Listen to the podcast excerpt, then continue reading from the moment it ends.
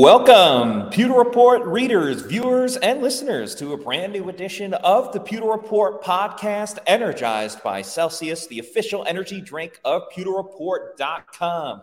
It is a Thursday edition of the show, but not our last episode of the week, as we have another one coming up on Friday. But we are going to talk about everything that we saw and heard from during today's session at the NFL Combine. That's right, Pewter Report is still in Indianapolis, as we spoke to a variety of defensive backs, both at corner and safety. Very Georgia-driven today. Go Dogs. We'll talk about some of the Georgia players that the Bucks are speaking to as well, and get into the tight ends, which could be a situation that the Bucks find themselves adding a new player from that draft class. So I'm your host, Matt Matera. Joined with me is my fellow colleague from pewterreport.com, Bailey Adams. We are doing a substitution, much like the Bucks benching Joe Tryon-Chainka and putting in Yaya Diaby. We are benching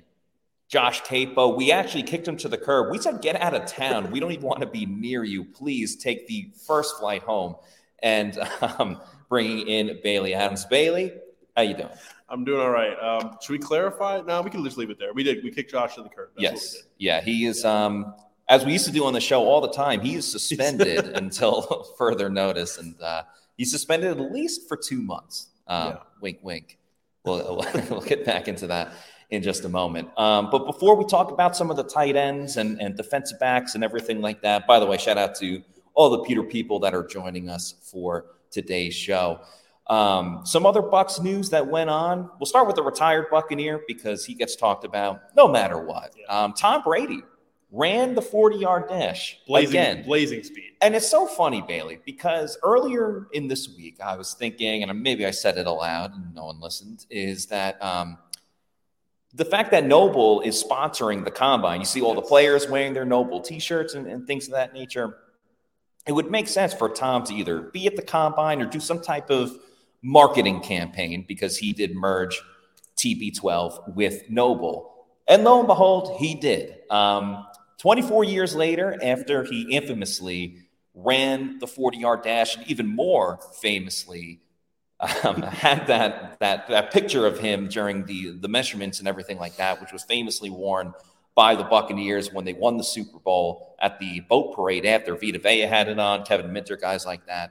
Tom Brady ran the 40-yard dash again and had a better time at, what is he now, 46 years old, than he did back when he was at 22. I believe his time was 5.18, which, hey, I hope 24 years from now I'm able to run a faster 40-yard dash. Probably faster than I can run it now, and I'm 25, so.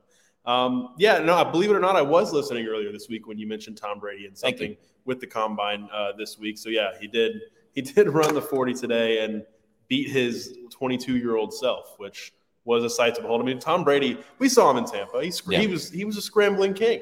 As John Ledyard posted in that story back in 2021. I found it today. And a scrambling king after that 10-yard run he had against the Giants in Monday Night Football. But, yeah, we used to joke that he was a dual-threat quarterback. He actually had 81 rushing yards in the 2021 season, had over 1,000 rushing yards in his NFL career, and 7 career rushing touchdowns with the Buccaneers, 6 in the regular season and 1 in the postseason as well. But it just shows Tom Brady, even when he's retired, anytime he does an athletic event, people talk about it, people watch it. Yes, he does move the needle. And it was kind of fun to just reminisce a little bit real quickly about Brady and his time in Tampa Bay. So that was fun to see, and a fun little video. You can check it out on pewterreport.com as well. The other little bit of Bucs news that doesn't necessarily pertain to the draft at the moment, star linebacker, and yes, I'm saying star linebacker, I did not mince words there, Lavonte David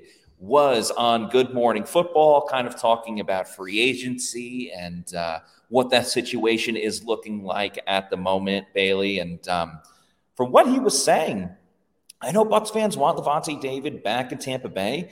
Odds are probably a good chance that it's going to happen. But the way he was talking about, I still got more in me. Does that mean he might be playing for more than just next season? I don't know. I think we can kind of put to bed the rest, or put to bed the idea that he might be retiring, because it kind of did. I know there were some rumblings early in the offseason where it kind of seemed like, oh, people were saying on Instagram he was hinting toward retirement. But this quote itself says, you know, he's ready to go. He says, man, I'm ready to play. I still feel like I've got a lot left in me. Still going to give it a shot. I'm going to let my body tell me when it's time to give up and when it's time to let it go. But right now I feel pretty good. I have a lot of confidence, especially after the season we just had. I've been hearing a lot of praise and stuff like that. For a guy like me up there in age, I like to hear that. So it definitely gives me confidence to keep it going. So I know, you know, he's been doing 1-year deals. He might do maybe another 1-year deal. But, you know, maybe he does have 2 years left in him. Who knows? He'll continue to play and try to beat Father Time, much like Tom Brady did.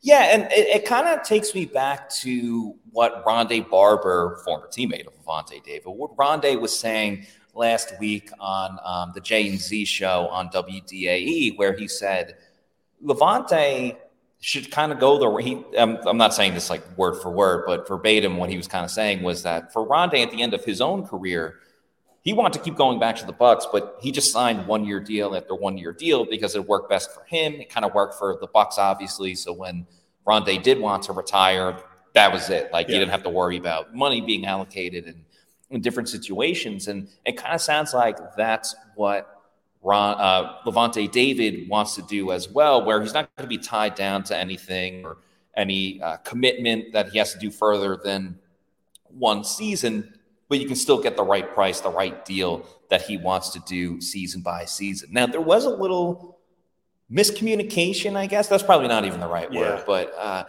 something that David had said about not talking with the Buccaneers, but Jason Light also has opened the lines of communication. So we should probably just clarify that a little bit. So on Tuesday, when we spoke to Jason Light, he had said, you know, we've started conversations with Mike, Baker, Lavonte, Antoine, Tristan. And, you know, he didn't say, he said, I think those talks are going well, but Lavonte David said communication hasn't really started up yet or nothing like that. But throughout the season and exit meetings, we all expressed how we feel about one another. And he says they would love for him to be back. He would love to be back as well. And he kind of gave a similar line to what he's been saying about, you know, you never know, but he does want to be back. He wants to retire a Buck. And it could have been, you know, him saying communication hasn't really started up yet. When he says hasn't really started up yet, maybe it means it hasn't progressed that far yet. It could have been something as simple as the Bucks saying, hey, you know, you're important to us. We want you back. We've got to get these other ones done first. It's kind of like they've done in past years. And I would be really, really surprised to see him sign anywhere else. And I know he talked about that possibility and said, there's possibilities. Like, you can never say never. He said, I know there's probably the fact that somebody else can come swoop me up, but he's open to all options, but he would love to finish his career in Tampa. So I wouldn't be too worried about Lavonte playing elsewhere. I think he will be back in Tampa again. Yeah, to pretty much paraphrase everything, it's like the Bucks are saying, we love you, Lavonte. We're going to take care of you and have you back with the Bucks. But in order to sign you, we have to connect the dots with Mike Evans, Baker Mayfield, and Antoine Winfield Jr. and, you know, maybe an extension with Tristan Wirfs as well. But we have to connect those dots first in order to bring you into the fold and into the puzzle as well. And obviously that's a puzzle that Lavonte David wants to be a part of, because the Bucks, let's remember, made it to the second round of the playoffs last year. So they are much closer to competing for a title than they are plummeting and competing for a top 5 draft pick. So that's just some of your updated news surrounding the Bucks as a team. Tom Brady, that's separate, but, you know, it's Tom Brady, so kind of the exception to the rule. Bailey, let's talk about the tight ends and that position group. Who we spoke to today, kind of what we heard. And also, let's just kind of give our thoughts about the Bucks tight end room as well. How do you view it? What do you want to see, or how it should improve, or just your overall thoughts? I think there's definitely, 100% they need to add there. Yeah. How they do that, I'm not 100% sure right now. I know Cade Otton has been, I think, for a 4th-round pick, he's done a lot with that draft status, but I don't know that he's a true number one. I think he's valuable, and I think he would be even more valuable as a number 2. Like, that's a very strong number 2 tight end. Whether they go out and sign a veteran in free agency, whether it's a cheap 1-year deal, however they decide to go about that, they could do that, or they could go the draft route. I know they have quite a few needs they might address, but I talked to a few guys here in Indianapolis. I almost said Mobile. Yeah. Indianapolis at the Combine. Saw some of these guys in Mobile. Yeah. Yeah, and 3 formal meetings and then some more informal meetings. I think I wouldn't classify it as, and it'll probably depend on what they do in free agency. If they go out and sign a veteran, this is not going to be, maybe even a day 1 or two draft. It'll probably be a day 3 draft need. If they don't sign one and they go into the draft with Cade Otton, with Ko'Keefe, to Payne Durham as their 3, you might kind of see them go maybe a day, a second round, third round pick on day 2. Go the tight end route. And it'll be interesting because we talked to Coach Bowles. We talked to Jason Light on Tuesday. And they talked a lot. Both of them at different points brought up Payne Durham and said, expect Payne to take a step forward and be a red zone threat. He's a big bodied guy. That's kind of what, when they drafted him, it was, that's somebody who'd be valuable in the red zone. We didn't see it really much in his rookie season. And, they're always going to kind of pump up their guys. I think they're going to throw some of that out there at this time of the year and say, we're good with who we have. And then, they'll go a different route in the draft, throwing teams off the scent. But definitely think they need to add there, and there's some interesting guys to talk to today. Absolutely. Well, we'll mention them in just a moment. The Payne Durham thing is interesting because the whole talk last year and even right now is the Bucs have a young tight end room. And when I hear that and when I think about it, that kind of makes me want the Bucs to sign a veteran tight end. Gerald Everett is a guy that has worked with Liam Coen going back to the Los Angeles Rams, because if you're banking on or hoping for Payne Durham to kind of take a step forward, that's all fine and dandy. But unless he becomes like a true receiving threat or an elite run blocker or things of that nature – if you're banking on Payne Durham taking another step and you draft another tight end in this year's class, well, you're just kind of keeping the same idea system of a very young tight end room. And Cade Otton, while we like, is definitely way more suited to be a tight end too. But I'm fine with having 2 tight ends that probably are overall second strings, but you have 2 solid second stringers. Mold it together, you get an average tight end. I kind of go back to something that Jason Light said on Tuesday. He said, talking about the tight end room, they need a compliment there. He talked about Cade. He said, we need a compliment. I think Cade is the compliment. I think they need a number 1. I agree. They need a number 1 tight end.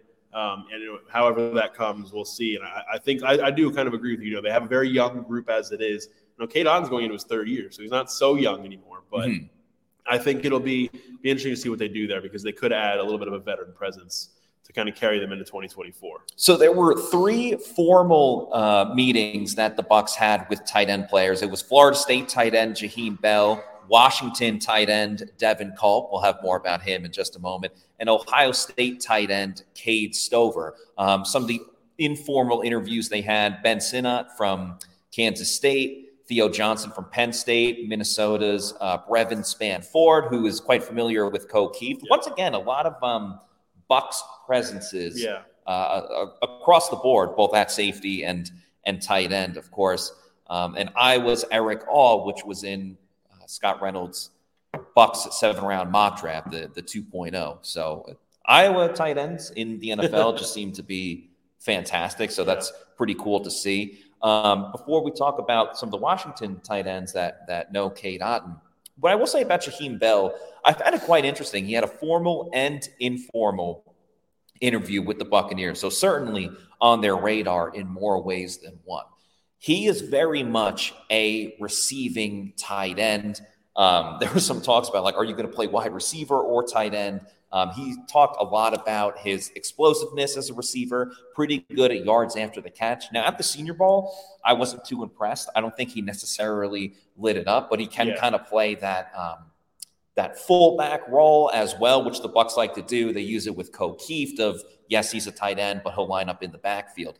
I understand it from, yes, the Bucs need a run-blocking tight end, but they need a true receiving threat tight end as well. Cade Otton can come up in the clutch. He can make the big plays, Bailey, when he's wide open, but he struggles pretty heavily with the contested catch. So if the Bucs are really trying to do an air raid or something like that, Jaheim Bell is certainly a way more interesting pick. But if they want to get physical and kind of commit to that ground game, I don't know if Jaheim Bell is necessarily the guy. The other formal interview Cade Stover out of Ohio State, his story is super, super interesting. For half his career at Ohio State, he was a linebacker. He was a linebacker, and then all of a sudden they had a shortage at tight end, and they said, hey, can you move over and play tight end? And he did, because he is the ultimate team guy. So a certain versatility there in ways that maybe the Bucs didn't expect. But, hey, I mean, we saw what happened last year. Ryan Neal had to play linebacker in that game when there were some injuries. So if they were to take a guy like Stover, maybe he can go and and play linebacker. That'd be two Cades at tight end as well. Yeah, I said that in the Pewter Report group chat. I said, can you imagine two Cades at tight end? But, Bailey, you spoke to Devin Culp and then another Washington tight end as well, and there is a fair amount of familiarity with one Cade Otton. Yeah, absolutely. Obviously, they all come from Washington. And I talked to Devin Culp and Jack Westover. Jack Westover has not met with the Bucs in Indy. Devin Culp said he's another one like Jaheim Bell who's met formally and informally with the Bucs. And I talked to both of them about, Cade Otton and about some of the Huskies that are on the Bucs roster as it is. We know how much the Bucs love to draft, and even they signed Greg Gaines last year, another Washington player. But Devin Culp's called Cade Otton his big brother and said he got to watch and play with Cade for a long time. And he said that, he went through some tough times, and Cade was always the first person to shoot me a text or give me a hug or just check on me mentally. So I've got nothing but the utmost respect for Cade. And Westover's an interesting one. I know he didn't meet formally with the Bucs or informally. He comes from a basketball background. He was a basketball player, only played 2 games of football in high school. Antonio Gates, Tony Gonzalez, going that route, Jimmy Graham. He was talking kind of about, he was asked, he said he did translate his basketball background kind of to the field as far as the pass catching and all that. But he was asked about his blocking and kind of, how that process went along. And he said, I think all tight ends, when they get to college, no tight end knows how to block, he said. So you're at a base level with everybody else. And he said he had guys to learn from. And Drew Sample, Cade Otton, and Hunter Bryant. And then he talked a little bit more about Cade and said that, they were super close and that Cade could have been a guy who was kind of on his own thing. I guess he's on the NFL path, so he could have been, on his own, done his own thing. He said, but he always took the time to help out the younger guys. For me, it was really beneficial. He was just a guy you wanted to watch and see how he operated, and said he's someone I want to model my game after for sure, because these guys have a lot of respect for Cade, I think, as a person as well as a player. And we've heard all that, I think, about Cade, even leading into the draft, back in 2022, and after they drafted him, what a great person he was. And then I talked to Culp. Culp had a little bit more to say about, the possibility of joining his former Washington teammates in Tampa. And he said, he was close with Joe Tryon Shoinka as well. I said they spent a lot of time together. And he said whenever he wanted a laugh, he would go hang out with Joe, because he said he's kind of a jokester. And then he said he was his freshman year, his locker mate was Greg Gaines. And said that Greg's always been very, very kind to him as well. And doesn't really – I mean, obviously Vita Vea was before his time in Washington, but said he's always heard good things about Vita Vea as well as a leader, and, said he always shows love to the dogs that come down from Washington to Tampa. So really interesting to talk to both of those guys, because they had a lot to say about, especially Cade Otton, but also, the Bucs-Washington contention. Yeah, the Washington pipeline is strong and could be even stronger after this draft. Let's hear a little bit more from Jack Westover and Devin Culp. Yeah, me and Cade were super, super close. He helped me a ton. He was a great leader for me, and I think for him, he could have been a guy that kind of just pushed everybody to the side, because he was kind of doing his own. He could have done his own thing, but he he always took the time to help the younger guys out, and for me it was really beneficial. He was just a guy that, you wanted to watch and see how he operated, and someone I really want to model my game after for sure. Man, it'd be a big blessing. I know that Tampa likes their dogs, and to be reunited with, Joe and Cade would be amazing. And Greg Gaines was also like a big brother to me as well. We were actually locker mates in 2018, my freshman year, and Greg's always been super cool towards me. So it'd be nice to, get to reunite with all those guys. And I've always heard nothing but great things about Vita Vea and the type of leader he is and the type of love that he shows to the dogs if they ever come into Tampa. So I'd be excited to be able to be a part of that and experience that with them. Now, Cade Otton wasn't the only current Buccaneers tight end that was getting a shout out from some of the prospects that we spoke to at the Combine today. Minnesota tight end Brevin Spann Ford actually has a pretty good relationship with Ko'Keefe. to the point that early on in when he was up at the podium, kind of unprompted, he was talking about his pathway to Minnesota and how he wouldn't be as successful as he was for the Golden Gophers if it wasn't for a veteran presence like Ko'Keefe to help pave the way for him. Then he spoke a little bit more about Ko'Keefe and the teammate that he was and how he views Ko'Keefe as well. You can hear his words for it to believe what he actually said. Coming into from high school, I was a high school wide receiver. So when I first got to school, it was kind of a whirlwind for me. Having to learn all the blocking techniques and things like that. But I had great guys around me. Buccaneers Ko'Keefe, he was one of the guys that, he's making his way in the NFL right now. He was a senior leader for me, and I took a lot from him and those guys, and Colton Beebe, Jake Paulson, Bryce Witham. They were older guys in my room that really kind of reinforced, the type of tight ends we have to be for not only for our offense, but within the conference. How cool is it to see Ko'Keefe playing at the NFL level, contributing on offense? And what was he like as a teammate? I know you just mentioned a little bit of what he did. It's awesome seeing him, compete with the Buccaneers. Just having, a near and dear friend to me doing so well in the NFL, it's awesome. He's a great person off the field as well. We create a relationship over our years at Minnesota together. Got nothing but love for him. He's doing great, and I look forward to seeing him soon. What's the thing he used to say? Big man gotta eat, something like that. Yeah, he's got a lot of different sayings. I just know him as he's a big angry ginger. So, so he's a beast, man. A big angry ginger. That's how Bucks like those. Yes, they like a good amount of big angry gingers, and you can kind of tell by the way that Spanford was talking about Coe. I mean, obviously. He thinks Coe is a funny guy if he's going to call him something like that. And it kind of got me thinking a little bit more because Ko'Keefe, he's got 2 career touchdowns, way more of a blocker than he is a receiver now. And he is for sure expendable at his position. But there are some guys that you keep around because they are important in the locker room. They're the glue guys that kind of make a team. And I think Ko'Keefe might fall into that category just a little bit. But anyway, I thought that was a funny soundbite, so I want to make sure that we shared it with the Peter people. One thing about that, and it kind of goes back to what we talked about with Cade and just their relationships with some of these guys, and it gives you a sense of the type of people that the Bucks look to draft. They are very big on character, on captains, on leaders, and on just good people. That's something they've been really, really big on over the last few years. And you can kind of see it by the way these guys talk about them. And I mean, I know Bucks fans know already with some of these guys, what they do in the community and just kind of their personalities off the field. They already are well aware of that, but there's a certain type of person that fits with what the Bucks culture has turned into. And there's going to be a little bit of newness to this Bucks culture because there's a couple of new coaches on the staff. Liam Coen, obviously the offensive coordinator, and a new wide receivers coach as well with Brian McClendon, who's been to a couple of different places in college football, and Georgia was one of them where he's part of the passing game for sure. The biggest name that was up at the podium today, I think more than any position, whether it was cornerback, safety, or tight end, was Georgia tight end Brock Bowers. I mean, the amount of people that were up at his podium, I think, was larger than anything we've seen so far at this NFL Combine.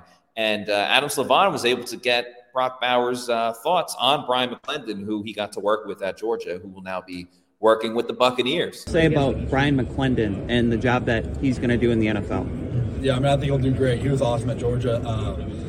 I loved having him around, and he helped out a lot. And, of course, another big name that Bucs fans should be paying attention to, not just because he went to Kansas State, and we know Peter reports Scott Reynolds is a Wildcat alum, but Ben Sinnott was in the first Peter Report mock draft, would be a very nice fit for Tampa Bay. As we mentioned earlier, met informally with the Bucs, and Scott caught up with him. Got his thoughts about the Tampa Bay Buccaneers and just kind of what he brings to the NFL level. So, Ben, have you met with the Tampa Bay Buccaneers? I've met with the Tampa Bay informally, and then a bunch of the Senior Bowl. Yeah. Mm-hmm. How'd those meetings go? They went really good. I'm really liking what I'm hearing. They seem like great people from my interactions, so I'm really looking forward to just continuing that communication. Can you talk about your versatility, not just being an inline tight end, but somebody that can be a move tight end, H-back, a fullback, and playing a lot of roles? Yeah, I think my versatility is really my separator in this class. Just being able to do so many different roles and being trusted with so many responsibilities, I think it really helps me. I think that's my difference maker for sure. So I think it only makes me more valuable, and I'm more than happy to kind of do anything for a team. So you were able to break a lot of tackles, slip a lot of tackles, hurdle a lot of would-be tacklers. What is it about your ability to get yards after the catch? Yeah, I mean, every time I catch a ball, I want to score. I want to run through a dude or go over him if I can. I think it comes with that mindset of wanting to get in the paint every time you touch the ball and just wanting to extend the play for your team. Did you play with the Cowboys this week? Sorry? If the Bucs were to draft this man, I know Scott would be pretty happy about it. He'd be pretty pumped up.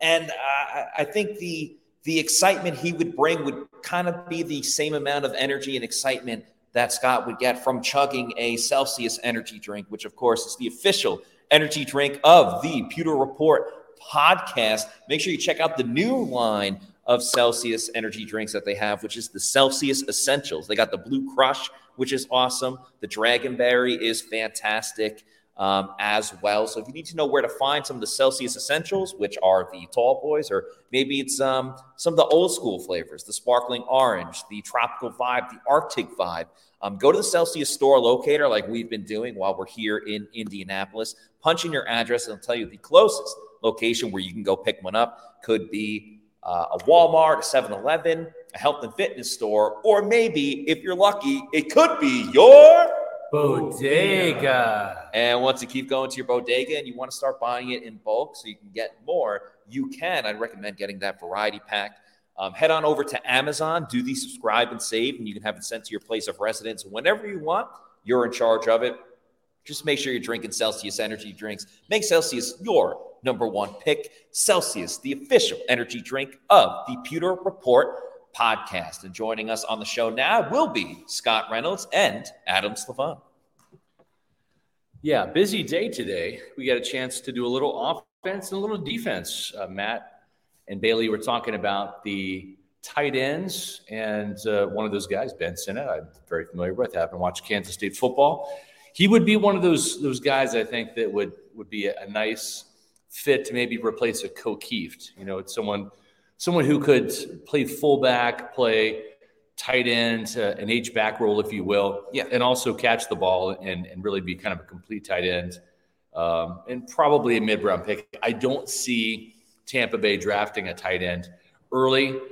That might rule out Cade Stover, who's one of the players that they did interview and meet with formally and informally. So there was some interest there in Stover, who's a really good tight end. But at the same time, I think they're probably looking day three. I know that they've got a collection of day three guys from Cade Otton in the fourth round, Ko'Keefe, Payne Durham. So they're probably going to draft another guy like that, but maybe they can get a guy that's a little bit more complete. Yeah, you mentioned Sinnott, and I just see it being a great Bucs fit, not just a Kansas State connection, but his skill set. I know we talked about it a little bit earlier. A lot of the top rushing offenses in the league, when you look at the 49ers, the Dolphins, they have a fullback. Yep. And Ko'Keefe, he did okay as a rookie, but last year he's really one-dimensional. Right. And he wasn't an exceptional blocker. And I think Ben Sinnott could offer that versatility where you have that H-back, somebody that can go and block and create lanes for Rachaad White, and then pairing that, having the potential to be a number one tight end, or at least a great complement to Cade Otton. That could be another element that the offense is missing. And with Sinnott in particular, he kind of checks the bill as like that fourth round, fifth round guy. Yeah, I agree. And the other thing too, with Ko'Keefe, it just became so telling. They force fed him three targets in that season opener and didn't catch any of them. Now, he did catch a touchdown pass to his credit this year, but really was not used as a receiver at all. He's really a tell, right? When he's on the field, it's pretty much a tell to the opposing defenses that it's going to be a run play, and that's predictable. And you really can't have that if you want to show your hand, you know, and you've got a great running attack and saying, yeah, we brought our blocking tight end in and get ready for it. Then that's okay. But the Buccaneers don't have that stout running game where it doesn't matter if you know it's coming or not, because you're not going to be able to stop it. Tampa Bay's running game could be stopped and stopped often. Yeah. So I think having a guy on the field, whether it becomes Payne Durham and he becomes a better blocker this year, if Otton becomes bigger and becomes a better blocker, they draft a guy like Sinnott or maybe a Cade Stover that has some blocking ability, maybe even Devin Culp from Washington, mm-hmm. Then you're not getting into that predictable personnel grouping. Yeah, and I think if you draft a rookie tight end, whether that's Sinnott, whether that's Culp or Stover, there's a lot of upside there. You mentioned Payne Durham being that 6'6", 260-pound guy and being a red zone threat. You kind of have a flavor of each archetype at tight end. Right. You have Cade Otton, who's maybe a little bit more down the seam, a little more vertical. Durham is a red zone guy, and then having a kind of do it all, whether it's catching or blocking, mm-hmm. in either Sinnott or Stover. So it's really interesting to see if the Bucs choose to go with the tight end and who it might be. Yeah. Now, let's switch gears a little bit, look at the defensive side, because the lead today, of course, was the Georgia Bulldogs that the Tampa Bay interviewed, and not just interviewed, but formally. So here's a list of the formal players that they interviewed from the defensive backfield, and this is a pretty good representation of two out of the three Georgia Bulldogs. We're looking at Javon Bullard, the safety, number 22, and Kamari Lassiter, number 3, the cornerback. And Bullard and Tykee Smith both played in the slot. They both played some free and some strong safety. They were kind of interchangeable in that Georgia secondary. And I think that's part of the appeal, because Todd Bowles likes to be able to have Antoine Winfield Jr. play center field as a free safety. Move him into the box. We've seen him play man up in the slot before. Not as effective there, but certainly can do it in a pinch if there's a favorable matchup there in Tampa Bay's, a favorite, if he wants to match him up mano-a-mano on a slot receiver or a tight end. And so having versatile guys like some of these Georgia Bulldogs can really help out Todd Bowles' defense. And he kind of has a little insight into Georgia, does he not? Yeah, and when you look at Javon Bullard in particular, I remember him being someone at the Senior Bowl. And you have Tyler Newbin and Cameron Kinchins are maybe the two top safeties in the draft class. But Javon Bullard on day 2, whether that's maybe round 3 or 4, he could be an option for the Bucs to consider. And when you look at some of the formal and informal meetings that the Bucs have had, it looks like safety maybe isn't the biggest need for them, as they didn't formally meet with Newbin or Kinchins, yeah. But they met with some guys further down the board. Another guy was Bo Braid, and he said that he spoke with the Bucs informally, and he had some nice things to say. He said that the Bucs are already a great defense, and they really know what they're doing. And whether they go with a guy on day 2, it seems like they want to get a guy who can complement Antoine Winfield Jr. And as you said, be another chess piece in that defense. Exactly. Well, you mentioned Javon Bullard. This is what Javon Bullard had to say. And the key thing about the affinity that they might have, remember a couple of years ago in 2022, the Buccaneers were very high on Lewis Seen, his safety out of Georgia, and might have drafted him over Logan Hall had he been there. But the Minnesota Vikings traded up into the bottom of the first round at number 32 to select Lewis Seen. That left Logan Hall on the board for the Buccaneers to start the second round. So this is what Javon Bullard had to say. By the way, Todd Bowles' son, Troy Bowles, is a linebacker at Georgia. So there's certainly some other connections there for Bucs head coach Todd Bowles. Players always perk up when you know you're blitzing them. I say that. So speaking of blitzing, Todd Bowles and the Bucs blitz a lot, and they could be using in need of another safety. Can you talk a little bit about potentially playing for the Bucs and playing with Antoine Winfield Jr.? Oh, man, I was just talking about the guy, man. One of those players that I've definitely grown to love. The guy is not the biggest guy, not the fastest guy, but he's a football player. And at this level, man, that's all you want. You want a football player. The guy's a football player. He's an all-pro safety. and he plays the game so well, man. One of the guys that I look up to for sure, and model my game after for sure.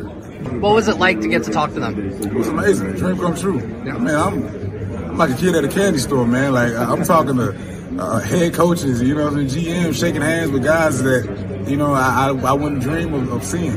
What'd you talk about with Todd Bowles? Just everything, man. His son.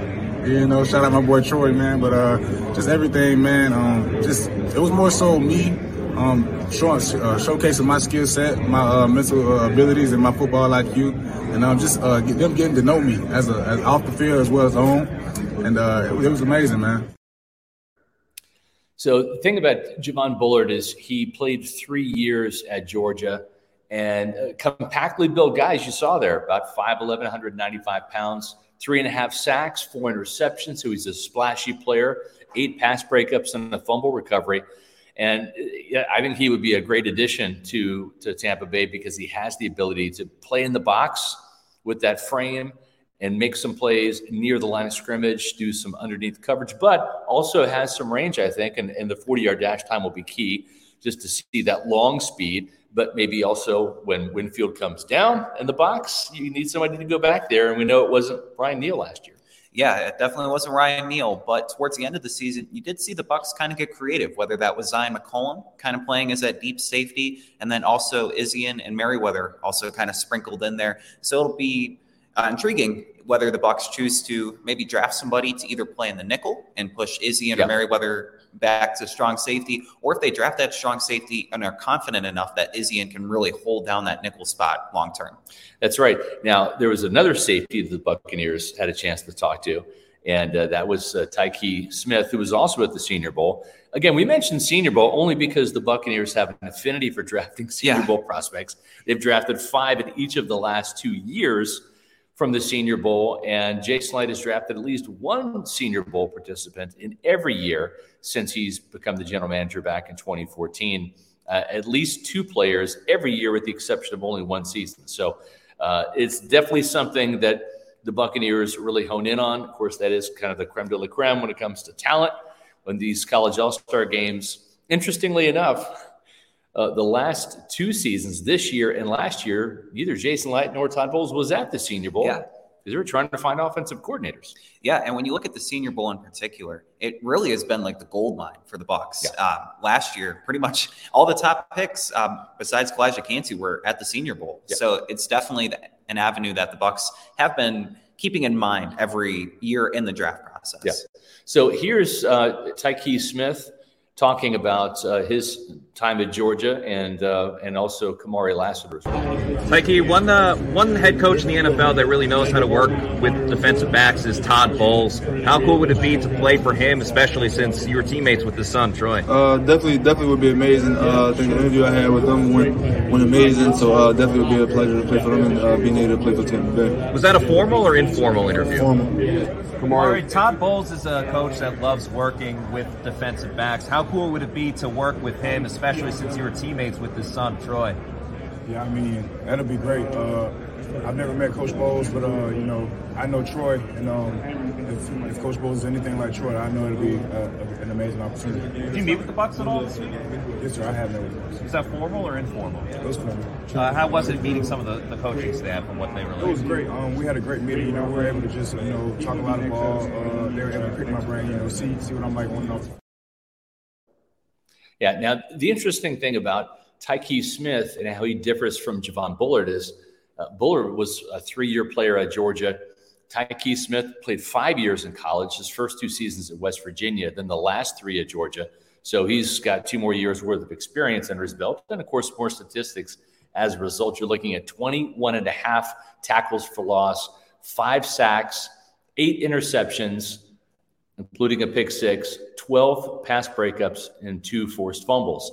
So whether it's Javon Bullard or Tykee Smith, and I think Pro Football Focus has these guys graded almost kind of neck and neck. Yeah. And probably that day 2, day 3, early day 3, probably 2nd through 4th round, again, depending on testing and, you know, kind of like does one team prefer one safety over another?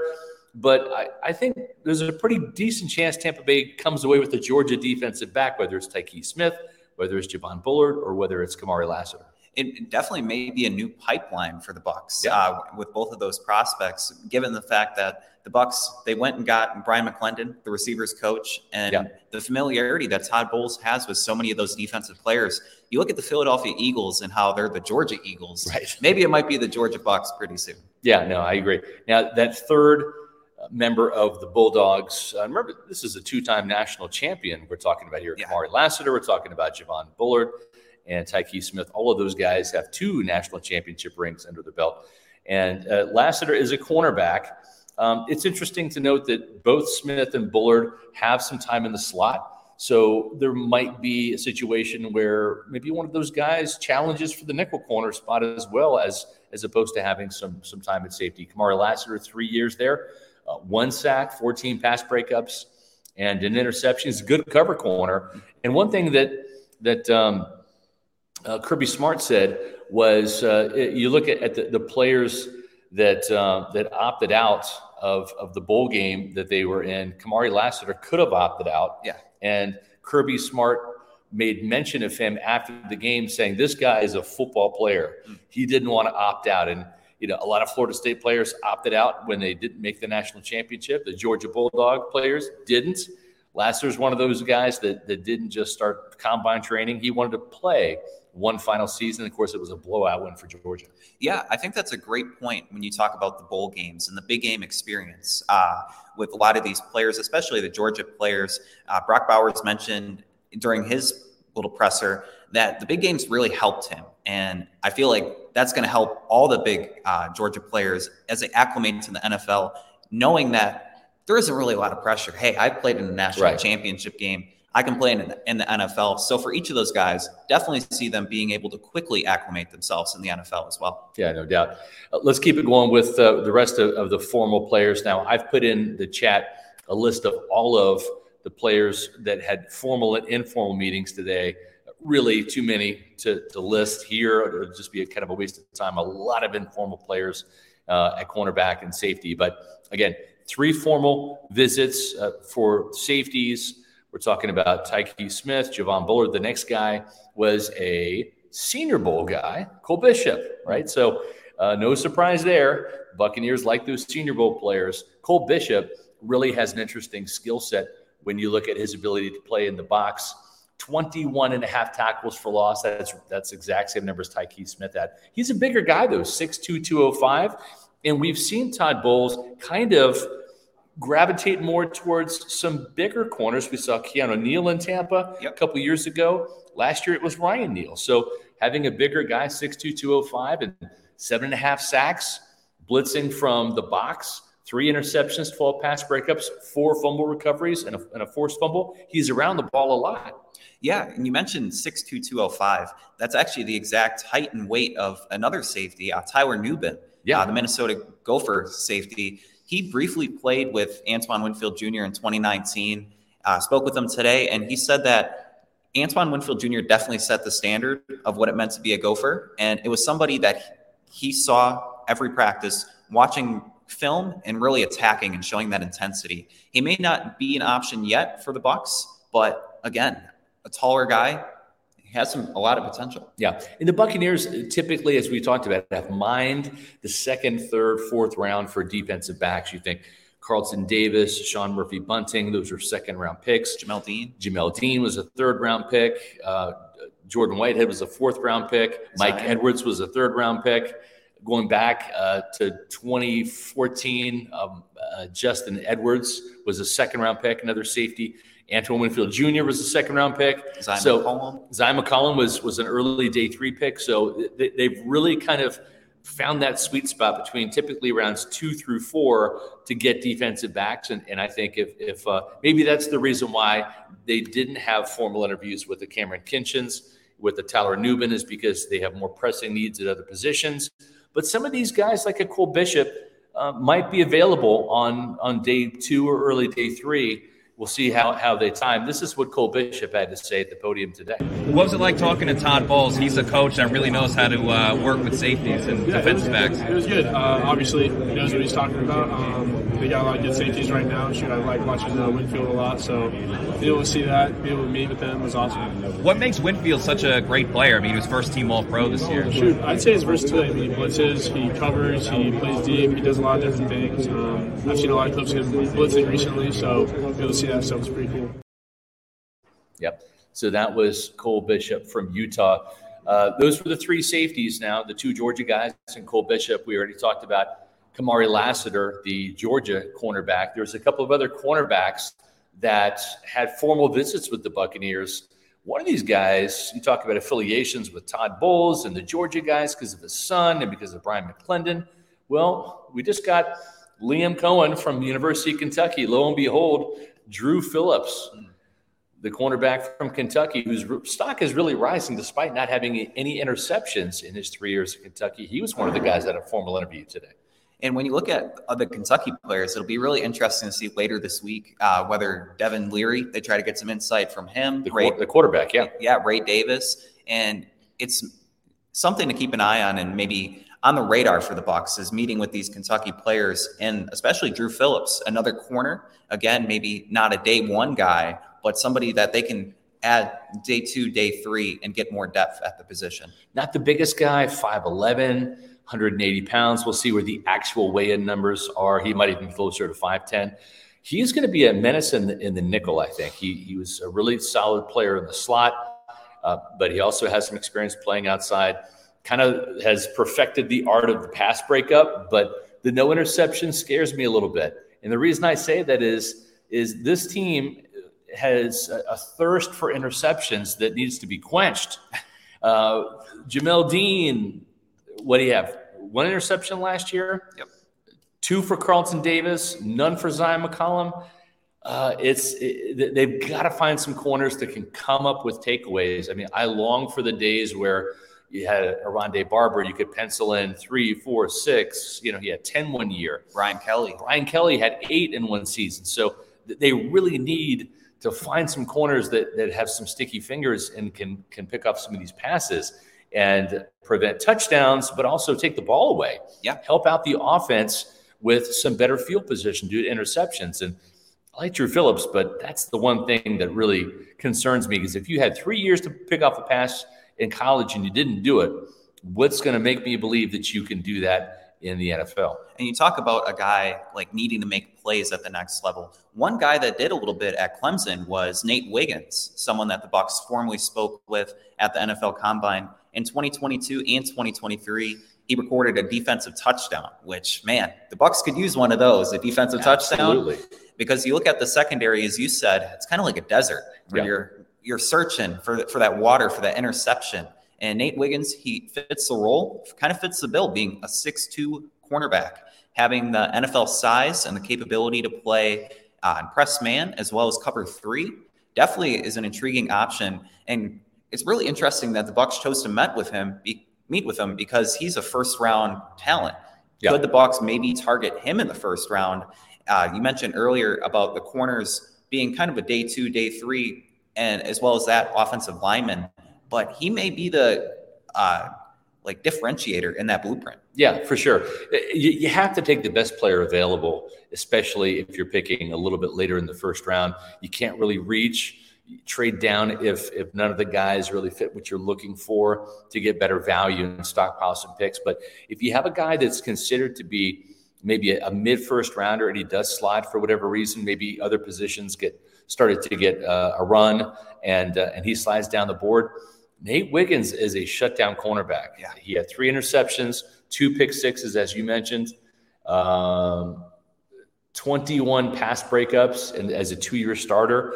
So he had his hands on a lot of passes and was one of the most amazing plays I saw last year in college football was against North Carolina. And it really wasn't against Drake May. It wasn't an interception per se, but what it was he tracked down their running back, their star Tar Heels running back at the goal line, very similar to what Antoine Winfield Jr. did twice last year, knocking the ball out and forcing a a touchback instead of a touchdown, literally 1 inch before he scored. And it was a hustle play where he ran 60 yards and tracked the running back down. I think it was Amarion, their star running back, who's going to be a great running back next year, at the last second. Those are the high-effort hustle plays that you look for. That's an Antoine Winfield Jr. type play. Oh, yeah, for sure. And another cornerback that the Bucs met with, we don't know if it was formal or informal, but the Auburn connection. Yeah. DJ James, he met with the Bucs, and he has a lot of college experience. He played from 2019 to 2023, and he talked about today it being a potential blessing to play with Carlton Davis and Jamel Dean with the Bucs. So another guy that could be an option and on the radar. The interesting thing is Carlton Davis, you know, there might be a situation where he gets moved, perhaps even on draft day. They can save $6 million in cap room, not have to pay him that high base salary, which is over $10 million this year. And the thing with Carlton is when he's healthy and on the field, he's really good. The only problem is he's not on the field a lot because of those injuries they've started to accumulate. He's 27 years old this year, and he doesn't have a lot of interceptions when he's on the field as it is. He had 2 last year. But maybe he's a player that you trade him while you still can get something for him. He's on the last year of his deal, and you move Zion McCollum into the starting role opposite Jamel Dean, and then you draft a guy like a Nate Wiggins and groom him to be that player that might end up starting opposite Zion, and you move on from Jamel Dean perhaps next year as he advances through his contract. So there is some logic and some reasoning there. If Nate Wiggins is on the board and he's the best player available at 26, you take him. And if Carlton Davis does get traded, they might look for another physical cornerback and somebody that fits the bill. Talked to him today, Wake Forest cornerback Kalen Carson. Yeah. He's probably my favorite cornerback to talk to today because he exudes confidence. He said that he's the stickiest corner in the draft, very versatile, very physical, and has 4 years of film to back it up. When you look at a lot of cornerbacks in the draft, Nate Wiggins, he has 2 years of college experience, but other guys like Quinyon Mitchell, Kool-Aid McKinstry, Terrion Arnold, they maybe only had 1 year. Yep. Carson's been doing it for 4, and he's been going up against great competition. So he sounds like somebody that if the Bucs maybe move on from Davis and they look for that guy that can maybe box on the outside, he fits the bill. And a lot of the top upper echelon corners did not get formal interviews with the Buccaneers. Quinyon Mitchell is one of those players, Kool-Aid McKinstry. So that kind of gives you a little bit of insight into if they're going to draft a cornerback, probably going to be like the safeties, that day two spot. Yeah. But maybe Nate Wiggins is one of those players that you make an exception for if he's there. If you're going to make an exception for yourself when it comes to buying or selling a home, well, I'm going to tell you who's exceptional, and that is Eric Gross and the Eric Gross Group. That's right. Eric Gross and the Eric Gross Group, they're the official realtor of Pewter Report.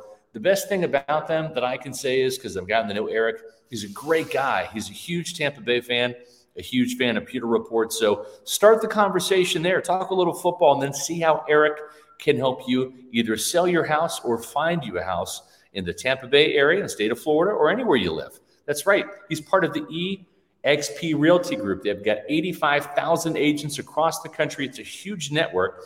So if you're moving into the state of Florida, Eric can help you on both ends of the transaction, selling your house where you are and finding the house here in the great state of Florida. If you're moving around the state, well, he can certainly help you. He's got both bases covered there. If you do happen to leave the great state of Florida, again, Eric can help you sell your house here, get the most value for your home, and find you that new house somewhere else. Eric is a Tampa native. His father was stationed at MacDill Air Force Base. And he's got all the type of experience that you need in any different situation. Check out the website, housesandfla.com, housesandfla.com, for the full inventory, for their list of open houses, or give Eric a call at 513-907-4271. No matter where you are on your home ownership journey, you're going to be in great hands with Eric Gross and the Eric Gross Group, the official realtor of Pewter Report. I'm back, and we got a lot of fun stuff coming up on tomorrow's show as well, because we are talking to the entertainment of football. That's right. Quarterbacks, wide receivers, and running backs. I know there's a certain Kentucky running back that we're all very excited to get in contact with. And so tomorrow's title is, will the Bucs draft a quarterback in 2024? Obviously, there's all these discussions with Baker Mayfield. Can they re-sign him? Can they get him for the right price? What happens to Mike Evans with the Baker Mayfield discussion as well? But it doesn't necessarily rule out the Bucs drafting a quarterback in this year's draft. Remember, Kyle Trask is only under contract for another year, and doesn't really seem like the Bucs have many plans with Kyle Trask. So we could be seeing the Bucs quarterback of the future. I just had a conversation today with Chris Sims. I know Chris Sims is a bit of a polarizing figure. He's got some different opinions for NBC Sports and Pro Football Talk. But at the same time, he does know the quarterback position, and he was a quarterback here in Tampa. I've got to know Chris while he was here. And so I asked him, I said, Baker Mayfield's going to get re-signed more than likely. What do you do with Kyle Trask? He's entering the final year of his deal. And he says, you look no further than the 49ers a couple of years ago. It's like, you need to have quality backups because anything can happen. Mm-hmm. You can't have your entire season go down the tubes because you lost your quarterback. And the 49ers, boy, they had a great recovery going from Jimmy G and Trey Lance to all of a sudden Brock Purdy. They made it all the way to the NFC South or the NFC Championship game with Brock Purdy, and then he gets hurt, and they ran out of quarterbacks. So having an extra guy is great. Sims is one of those who believes, and I believe it as well, draft the quarterback to compete with Kyle Trask. And you're going to need a third-string quarterback anyways. Maybe John Wolford becomes that guy like Ryan Griffin, who was on the practice squad. But we'll talk to quarterbacks, wide receivers. The Bucs are going to need another one of those for sure, and running backs tomorrow here at the Combine. Yeah, should be a really fun time for sure. And in the meantime, make sure you check out all of our social media for the latest information about your favorite team, the Tampa Bay Buccaneers. You can find us on X, Threads, Facebook, and Instagram over at Pewter Report. And our YouTube channel is Pewter Report TV. We got tons of video from the Combine, much more to come as well, both tonight, tomorrow, and really the rest of the week. So please like and subscribe to our YouTube channel. Once again, that's Pewter Report TV. And please leave a comment on this video. Once the video was done, it could be go Bucs. It could be, hey, I really love the Georgia defensive backs. Really, whatever you want helps with our algorithm and trying to grow our subscribers as much as we possibly can and bring more content to you, the Pewter people. That's right. We've had a fun time here in Indy so far. It got really cold all of a sudden, but it's heating up over there as we see the 40-yard dash times come in for some of these big defensive linemen, edge rushers, and linebackers today. So stay tuned for more coverage here from Pewter Reports from Indianapolis. We'll be here through Saturday when we talk to interior offensive line, and then we'll recap that particular day's worth of interviews on our Monday podcast. And, of course, next Monday, 4:20, we're going to do roll call. But we have another podcast tomorrow. Yes, we do at 4 p.m., a special Friday episode of the Pewter Report podcast. So until then, for Bailey Adams, for Adams Levon, we'll give a shout-out to Josh Capo as well. He's Scott Reynolds. I'm Matt Matera. Just saying thanks, everybody, for watching, and we'll see you tomorrow at 4 p.m. for another edition of the Pewter Report podcast. Out. Out.